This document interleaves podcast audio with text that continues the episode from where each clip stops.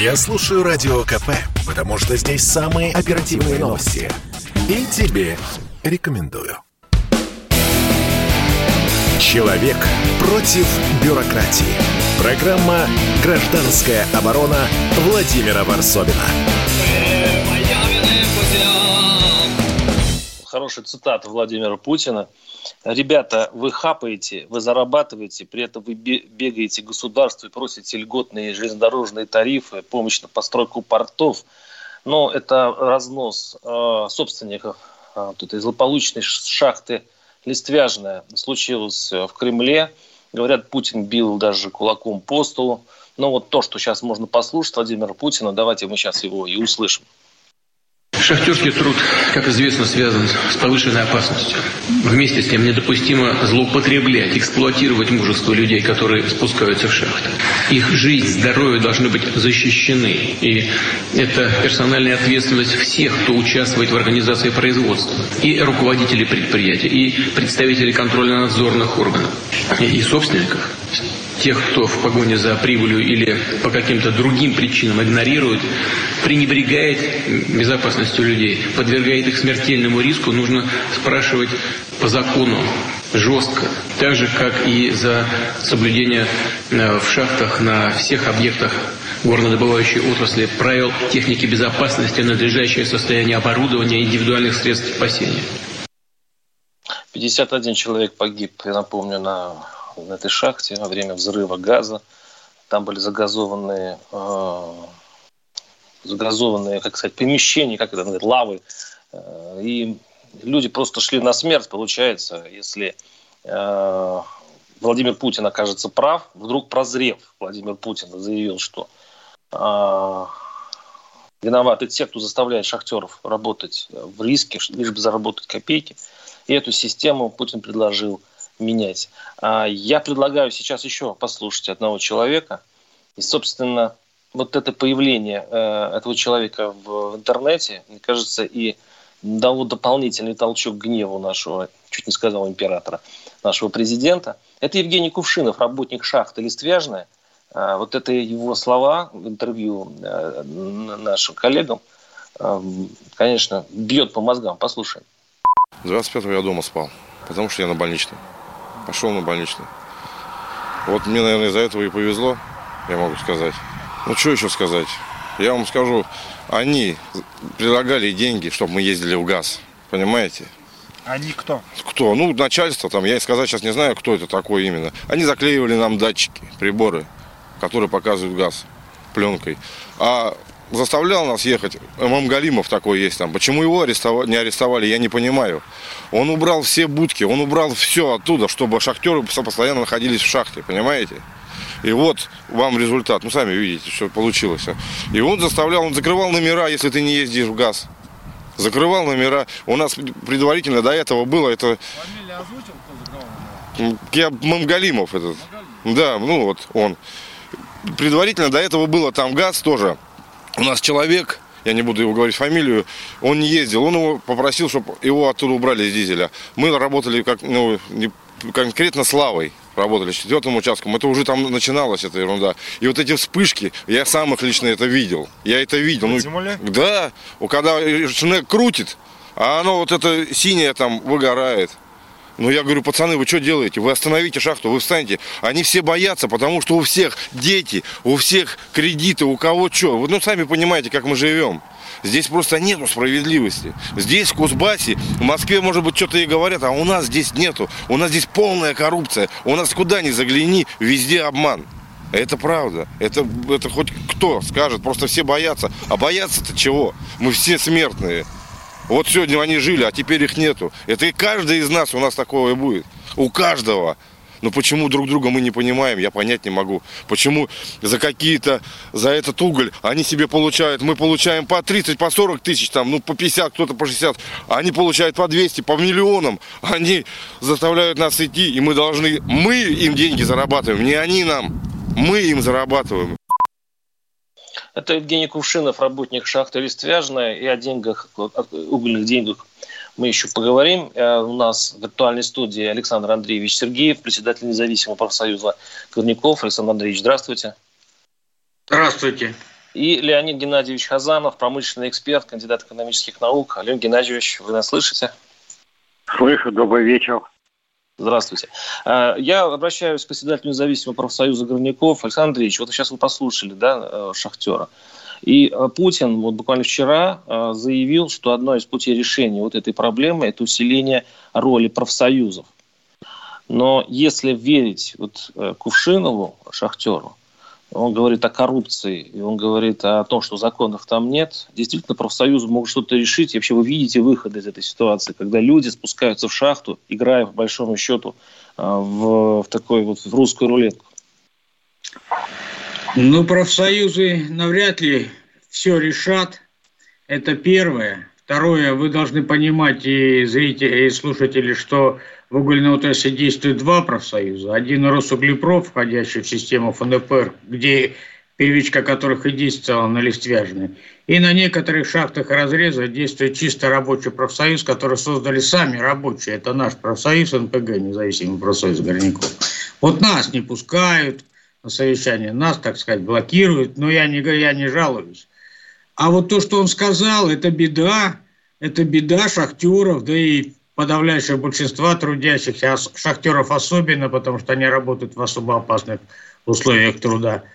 20 э, лет э, рынка да, потребительского и до этого смутные 90 они же сковеркали душу. Люди, часть людей фактически э, превратили в рабов.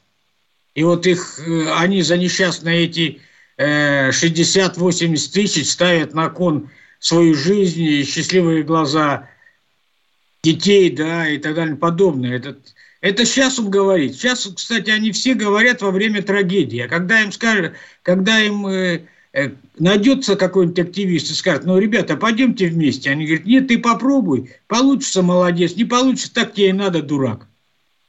Это вот беда, беда наша. То есть люди а сами, то, что... не, сами в чем-то виноваты, сами шахтеры виноваты в этой ситуации? Нет, я не собираюсь их винить. Я когда сказал, что рынок исковеркал душу, я говорю о том, что выбор у человека в угледобывающих регионах небольшой. 15, 20, 25 тысяч на поверхности. Или попасть в шахту, получать, вот как дизелисты, 40 э, тысяч, 50 тысяч, или если ты попал, посчастливилось на основную добычу и проходку, 80, 90, 100 тысяч. Выбора, выбора у человека нет. Э, ему нужно поднять э, ребенка и от, отправить это с колонии сырьевой олигархов. Но одновременно бороться он не, не может, не хочет, к сожалению, подавляющее большинство бороться за свою жизнь не хотят. Тут две проблемы. Вот психология, э, что рынок испохабил души людей, а второе, что он привык к опасности. Он понимает, что шахта дело опасное, и чувство опасности, оно притупляется со временем. Ну, бывает, ну, бывает куда денешься. Но это не основное. Основное в том, что мы пока, пока, к сожалению, рабочие не могут самоорганизоваться и через профсоюз пытаться изменить э, э, ситуацию. Кстати, я хотел бы э, акцентировать момент на такой. Он сказал, я был на больничном. Я тоже видел видео ребят, которые были на больничном, на этой шахте, да, которые говорят, вот мы на больничном, наша смена вся погибла. И в разговоре скрылось, что они на больничный-то их отправили начальство на бытовой больничный. Хотя они получили несчастные случаи травмы на производстве.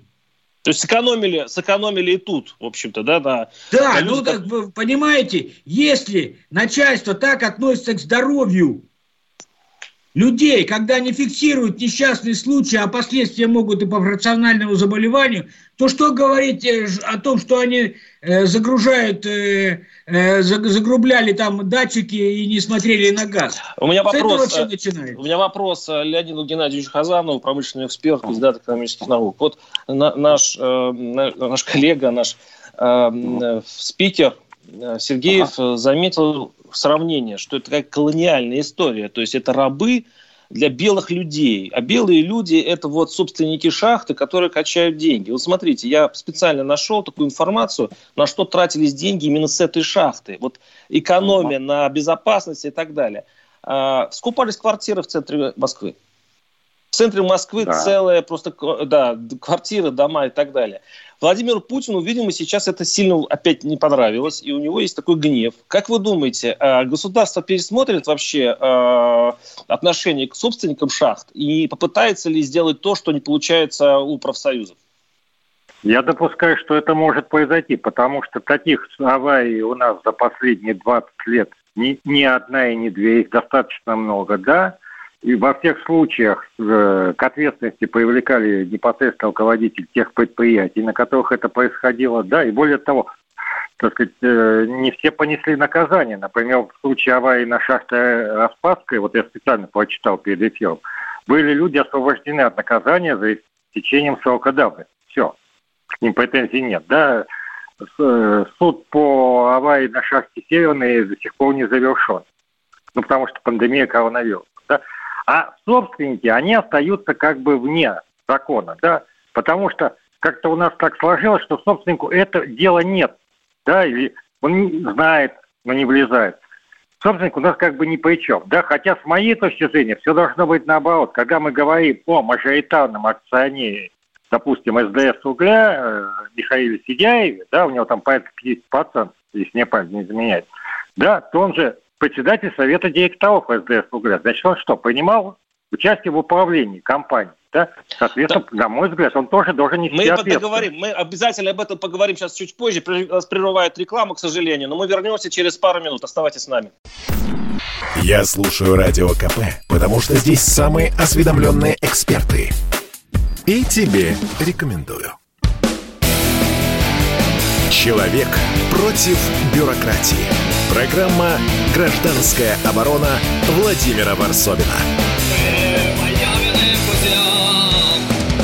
Я специально для шахтеров, которые могут э, выйти сейчас в эфире, рассказать, что на самом деле, как, все ли мы говорим точно так, как есть на самом деле, звоните 8 800 200 ровно 9702. Я напоминаю, что у нас в студии Александр Андреевич Сергеев, председатель независимого ключевое слово, профсоюза горняков, и э, Леонид Геннадьевич Хазанов, промышленный эксперт, кандидат экономических наук. А, ну, коль мы заговорили о квартирах э, вот этого э, владельца шахт, это Михаил Федяев, известная на Кузбассе личность, находится в списках журналов Forbes, естественно, Э, скупает квартиры просто, ну, тут пока не кварталы, но э, количество квартир, тут, по-моему, где-то в районе 10, что ли. Ну, причем они все вот прям очень элитные, они в, в очень э, жирных местах э, центра Москвы находятся. И понятно, что и его сын, в общем-то, занимается тем же самым. И, люди, и, и получается, что деньги выводятся с Кузбасса, они вкладываются – Э,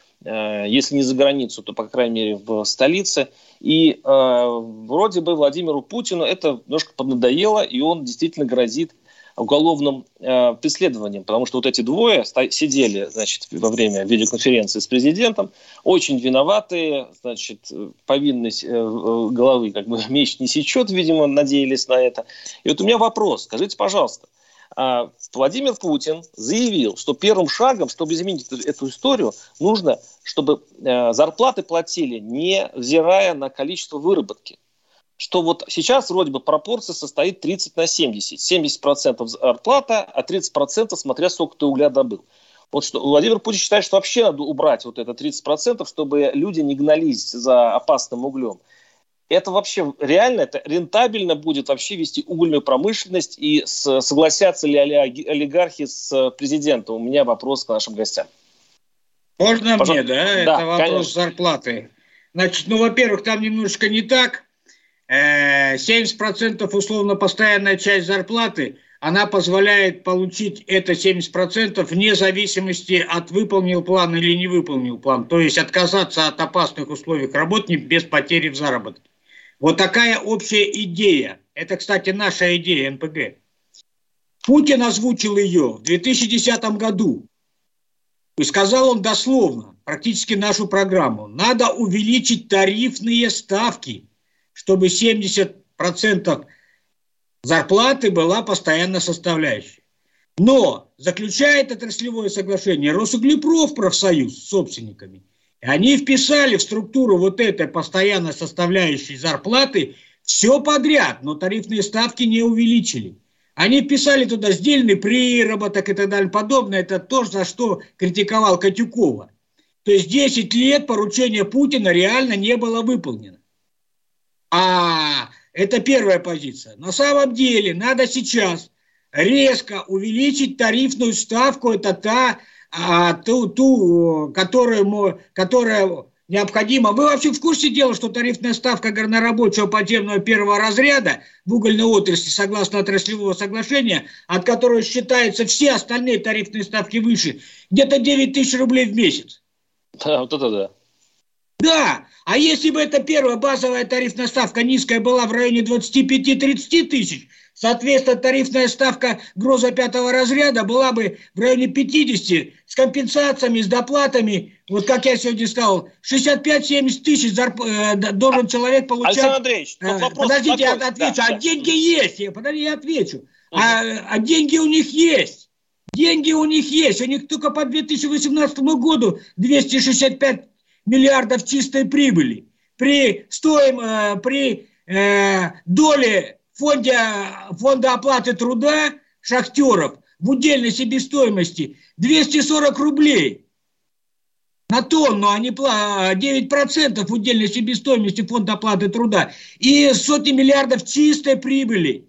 И по прогнозам всем, они еще лет 15 будут рубить маржу не меньше 100 миллиардов все, э, рублей ежегодно чистой прибыли, они безболезненно могут увеличить за, заработную плату и тарифные ставки. И это подтверждается перед трагедией. Губернатор сказал, мы вам много сделали, ну-ка поднимите зарплату людям процентов на 10. Они в течение недели ему отчитались. Я не знаю, подняли, не подняли, но он потом говорит, вот у меня документы, что они подняли. В легкую все это дело, дело делают. Если профсоюзы сейчас слабы, если рабочие не могут через профсоюзы реализовать свои права, это действительно так, это наша беда, я, я не, не отказываюсь э, признавать и нашу вину, хоть там нашего профсоюза на, этом, э, на этой шахте нет. Но тогда власти, в том числе и Путину, должны были донести вот эту ситуацию, а не так, что он сейчас опять поручит Махначуку Росуглепрофу, получит этому вот такому мордатому министру труда, и они опять там что-нибудь добавят, что-нибудь подкрутят, но реального изменения не сделают. Это схема рабочая, это поэтапный переход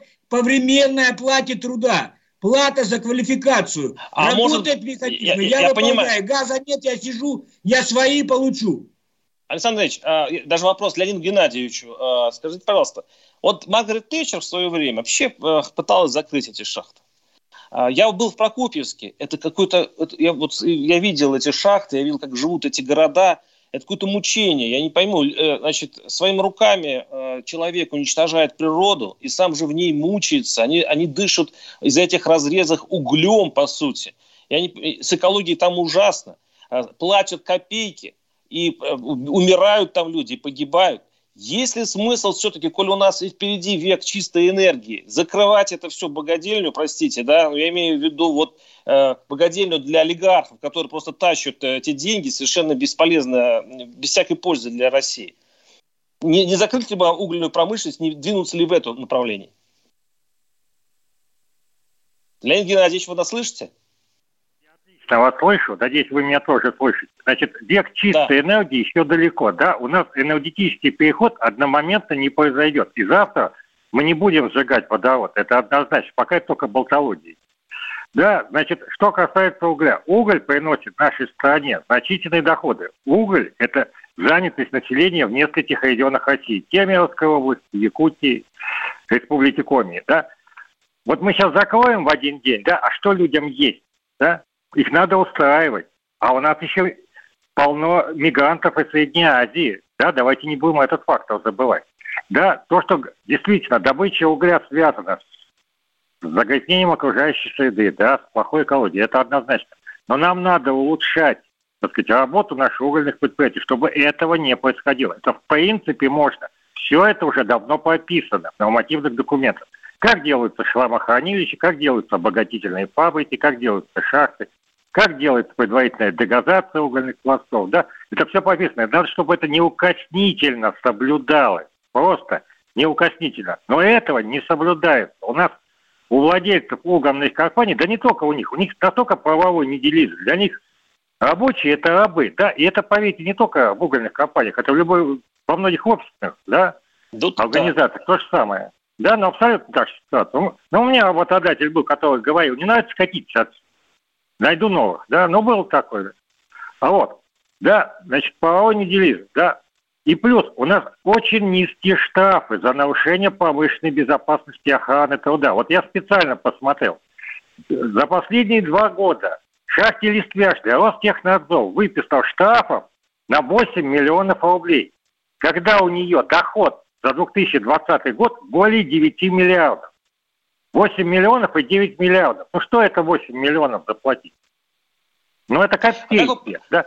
Скажите, вы прогнозируете, какое действие сейчас государство, по какому пути пойдет государство, или это будет как э, предыдущая история вот, э, с э, аварией на шахте, когда 10 лет прошло и, в общем, все вернулось на круги своя? Вы знаете, прогнозировать в нашей стране что-то очень сложно, но я надеюсь, что хотя бы будут. Прислушиваться к специалистам, как вот мой уважаемый собеседник, да, к его мнению, что повысят тарифные ставки, это действительно надо повышать, что прислушиваться к мнению специалистов Росприроднадзора, Ростехнадзора, да, ужесточат законодательство, его надо ужесточать. У нас надо, надо штрафы не там не 50 тысяч рублей взимать, не 100 тысяч, там, не миллион, а там, я не знаю, 20% от выручки, 30% от выручки, да, вот тогда, может быть, дойдет. У нас действительно собственников надо к уголовной ответственности привлекать. Ну как Федяев не знал, что у него такое происходит? Но если не знал, то почему? Ему плевать на все было. Ну, вот только так, наверное. Ну, конечно, знал. А, а, а, Александру Андреевичу вопрос. Э, шахтеры для нас, вот кто помнит 90-е, это были самыми активными, социально активными людьми. Вот они ходили к Горбатову мосту, здесь это уже вошло в, в легенды, и стучали касками. А сейчас вы описываете их как, простите, ну, ну, ну, ну просто бессловесное животное, рабы вы их назвали и так далее. Но это же очень, э, обидно. Это очень обидно. И как так, вы а думаете, а неужели, задал... неужели без этого, неужели без их активности можно что-то решить? Ведь первый, кто должен восстать против этого, с помощью, я не знаю, там, акций, может быть, даже забастовка там, где шахта совсем уже плохая и опасна. Почему этого нет? И можно ли это решить, э, в смысле, как-то это изменить? Бойцы, бойцы э, вышли на пенсию уже, поколение другое пришло. Поколение пришло совершенно э, считающее, что деньги самое главное, это же воспитание 20, 20-летнее, э, к сожалению. И, кстати, я не назвал всех рабами. Я сказал, часть шахтеров, вот именно та, которая молча и покорно идет, прекрасно понимая на убой. Да, но я надеюсь, что это все изменится. С нами был Александр Андреевич Сергеев, председатель независимого профсоюза горняков, и Леонид Геннадьевич Хазанов, промышленный эксперт, кандидат экономических наук. А мы э, сейчас идем на другую тему, страшную тему «Будет ли война?». Программа «Гражданская оборона» Владимира Варсовина.